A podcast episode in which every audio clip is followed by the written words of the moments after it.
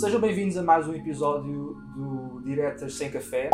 Hoje começamos a nova temporada e temos a honra de apresentar uh, uma excelente professora da Universidade e uma inovação. Uma aluna também irá participar no nosso podcast. Começamos por apresentar a professora doutora Tânia Gaspar, uh, professora da Universidade Lusófona e doutora em Psicologia e Gestão. E também a nossa querida aluna, aluna do primeiro ano de Cinema, a Maria Guiumar. Por favor, professora, apresente-se. Sou Tânia Gaspar, psicóloga, professora na Universidade Lusófona, tenho doutoramento em Psicologia e Gestão, faço a coordenação do Laboratório Português dos Ambientes de Trabalho Saudáveis e aqui na Universidade estou a dirigir o serviço S P I C, que é o Serviço de Psicologia, Inovação e Conhecimento. Olá, sou a Maria, tenho dezoito anos e é a minha primeira experiência universitária. Um, para dar início à nossa conversa e tendo em conta que estamos ainda no início do ano letivo, Uh, para muita gente é uma, a, o início da experiência universitária é bastante desafiante. Uh, de certa forma, a professora tem alguns anos de experiência a trabalhar com os alunos, a nossa querida aluna primeiro ano está a passar pela experiência pela primeira vez. Uh, eu gostaria que, de saber um pouco da vossa perspectiva acerca deste assunto, o, uh, no caso, o aluno do primeiro ano, como está a ser a sua experiência, quais são os maiores desafios que está a enfrentar neste preciso momento, as maiores dificuldades, a gestão dos seus, dos seus horários, a gestão dos estudos, quão diferente é esta experiência universitária com a experiência escolar, e da parte da professora eu gostaria de saber como é que vê de ano para ano a diferença da adaptação dos alunos, bem como algumas dicas que os, que os alunos poderiam dar aos alunos e que eles poderiam seguir uh, para ter uma experiência mais fácil, mais divertida e menos desafiante. Menos assustador, eu diria eu. Um, em relação à vida pessoal barra vida profissional, digamos, eu acho que tenho tentado separar menos do que, por exemplo, no liceu, porque quanto mais tento aprender, mais tempo tenho, e quanto mais procrastino, menos tempo tenho. E, ou seja, por exemplo, tenho uma festa numa terça-feira. Antes nunca tinha, porque nunca tinha manhãs livres. Tenho que ter pensado quando é que vou fazer exatamente um trabalho de casa, se não fiz já, porque é mais fácil. Portanto, no fundo, tem uma melhor gestão do tempo e consegue integrar melhor a sua vida pessoal com a sua vida de, de trabalho, senão acaba por não conseguir também ter a vida pessoal, não é? Esta experiência do, de ir para a universidade também difere muito de, de pessoa a pessoa, mas também há experiências diferentes. Número um, primeiro ano, não é? Ou seja, estamos a falar do primeiro ano e este primeiro ano tem desafios diferentes do que, por exemplo, os outros anos de escolaridade. E, por outro lado, também se a pessoa vive na cidade, ou seja, por exemplo, no caso da Maria viver em Lisboa e estar, continuar a estar aqui, ou se morava no outro lado e depois veio para cá. Portanto, a diferença e as, os desafios se vão variando. Portanto, um aluno que viva na cidade e que vá continuar a estar na mesma cidade, muitas vezes continua com a sua rede de amigos presente.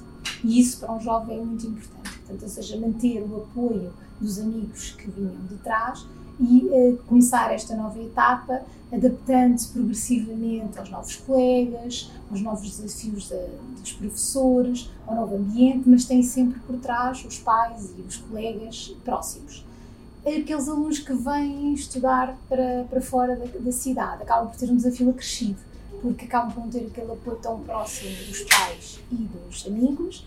E, além de se adaptarem a uma universidade, têm também que se adaptar a uma cidade nova. Muitas vezes é a primeira vez que estão a viver sozinhos, ou então têm que viver com outros colegas.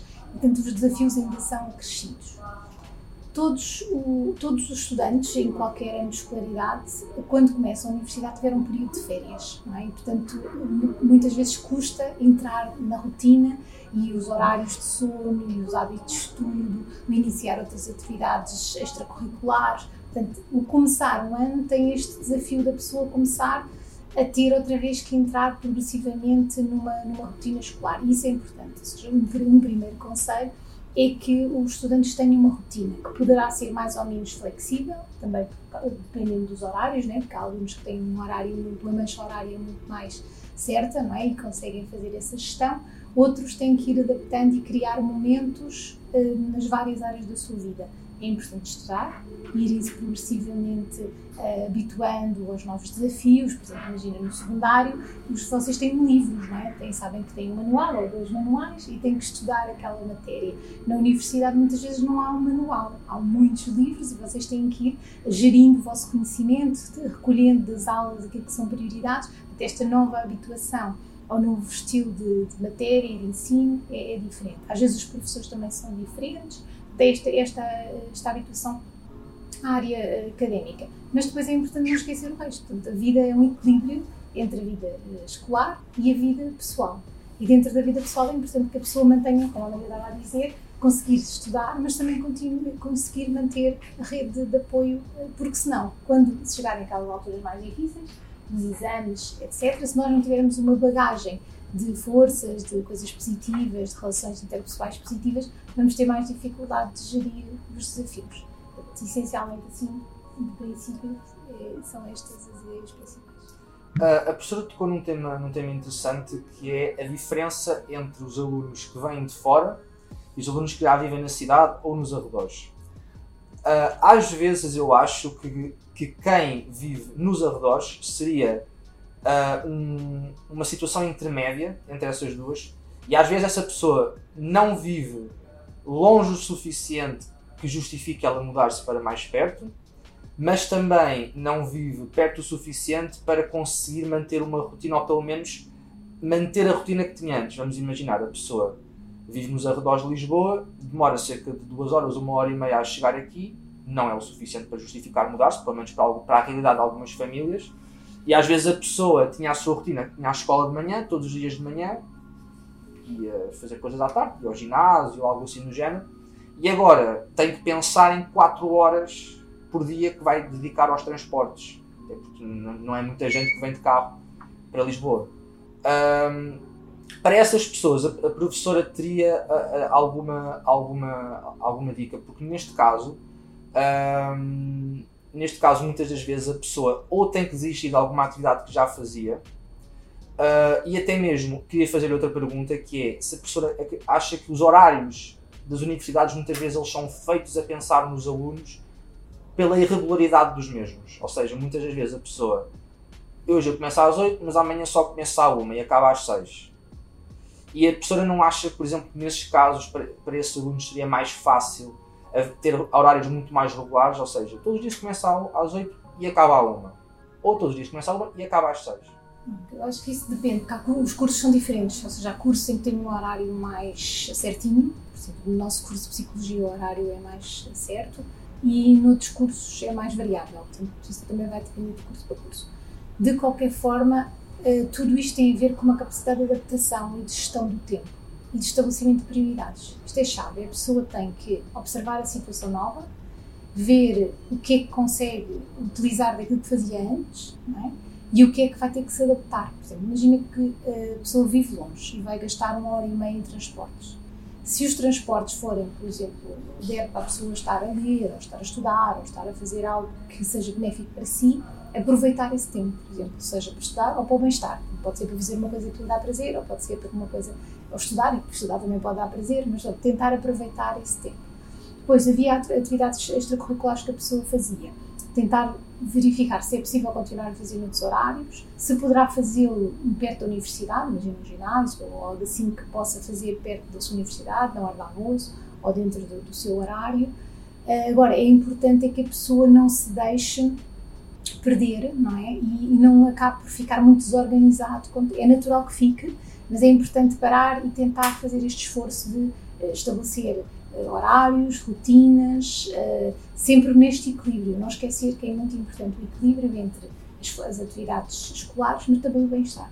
É que se a pessoa só se tenta focar nas atividades escolares, isso acaba por depois trazer um desequilíbrio e a pessoa tem muito menos capacidade de se adaptar. Por outro lado, há alunos que trabalham, não é? Que ainda acresce esta situação. Portanto, a pessoa, além de fazer a gestão de mudar para outro sítio, de iniciar uma, um ano letivo, de ter que estudar, também articular com uma atividade profissional. Também é possível, mas eh, traz então aqui esta necessidade de gestão de tempo muito, muito, de uma forma muito rigorosa. Não sei como é que a Maria faz, por exemplo, a gestão do seu tempo, se, se, tem, a, se tem isso mais ou menos organizado, se vai fazendo dia a dia, como é que costuma fazer? Como estava a dizer há bocado, tenho que ter, nem que seja mentalmente, minimamente organizado o meu plano para a semana ou mesmo para o mês, às vezes mais que isso. E no caso, por exemplo, dos seus colegas, consegue, porque às vezes pode ter amigos que são de outros, de outros cursos, de outras universidades, conseguem conciliar as vossas disponibilidades? Tem sido fácil manter o contacto com os amigos que tinha antes? Sim, sim, essa parte acho que foi a mais fácil e acho que foi a parte que mais me manteve até agora o meu bem-estar. Sabe, o que eu estava a dizer, é importante este equilíbrio. Nós temos, nós, o ser humano tem uma grande capacidade de se adaptar, mas precisamos ter um, uma base de apoio. Não conseguimos, de repente, adaptarmos a tudo ao mesmo tempo da nossa vida. Pelo menos é muito mais complicado. E, portanto, é importante ter uma base de apoio, neste caso, por exemplo, os amigos, para depois podermos ter um bocadinho mais de uh, capacidade de lidar com a incerteza e com estes desafios que, que surgem no dia a dia da universidade. Precisamente há pouco, a, a Maria falou sobre, por exemplo, deste exemplo da festa na terça-feira e se fores à festa terás que... Uh, arranjar outro horário para fazer as coisas que tinhas planeado, tipo os trabalhos de casa, coisas assim. Uh, tu sentes que a organização, no contexto universitário, está a ser mais difícil do que, por exemplo, durante a escola, no secundário, por exemplo? Uh, não. Realmente foi só a diferença entre manhãs e tardes livres. Antes tinha mais tardes e agora tenho mais manhãs, mas acaba por ser mais ou menos o mesmo tempo. Mas isto também é um bocado pessoa por pessoa. Uh, já que tocaste no tema das festas, a professora sente que os universitários vão a demasiadas festas? Eu acho que não existe uma coisa chamada demasiadas festas. Tem a ver, mais uma vez, com os objetivos e com a capacidade da pessoa conseguir fazer aquilo que é preciso para cumprir os seus objetivos. Portanto, se a pessoa está na universidade e tem o objetivo de finalizar o curso e, e ter aproveitamento nas unidades curriculares todas, isso implica alguma presença às aulas, implica estudo, implica método, implica uma capacidade de concentração, atenção, não é? E disponibilidade. Se o aluno conseguir conciliar isso com as festas, o número de festas que ele conseguir conciliar é o, é o que é adequado. Não é? Portanto, há alunos que conseguem ir a muitas festas e conseguir ao mesmo tempo ter esta gestão e conseguir concluir o curso e ter o seu objetivo. E há outros que se realmente começam a dispersar, desorganizam-se e não conseguem. Portanto, eu acho que mais do que quantidade é efetivamente até que ponto é que o aluno consegue conciliar este seu objetivo a médio prazo, que é acabar o curso, e a diversão no momento de aproveitar, que também é importante, estar nas festas, integrar-se com o grupo, etcétera. Portanto, acho que é mais por aí. O período universitário é mais desafiante que outros momentos da vida das pessoas, é tanto quanto outros, falemos em níveis de stress, falemos em responsabilidades, falemos na gestão, de, na, na capacidade que a pessoa tem que ter para a gestão de tempo, e não só a gestão de tempo, a gestão familiar, quer dizer, acaba tudo por ser um pouco gestão de tempo, não é? Mas acredita a professora e, e achas tu, uh, Maria, que uh, é um período de facto mais desafiante? Talvez, porque há sempre coisas mais difíceis, que é o que as torna também mais giras, no fim de contas. Mas a gestão de tempo, a organização é sempre a base disso tudo. A organização é o mais importante aqui na gestão de tempo. Mas, por exemplo, pensando na sua adolescência e pensando no desafio que vem a seguir, que é a entrada no mercado de trabalho, a idade de jovem adulto, considera que esta fase é mais ou menos ou igualmente desafiante? Ou seja, antecipa que vai ser pior no futuro? Comparando com a sua adolescência, está a ser mais desafiante?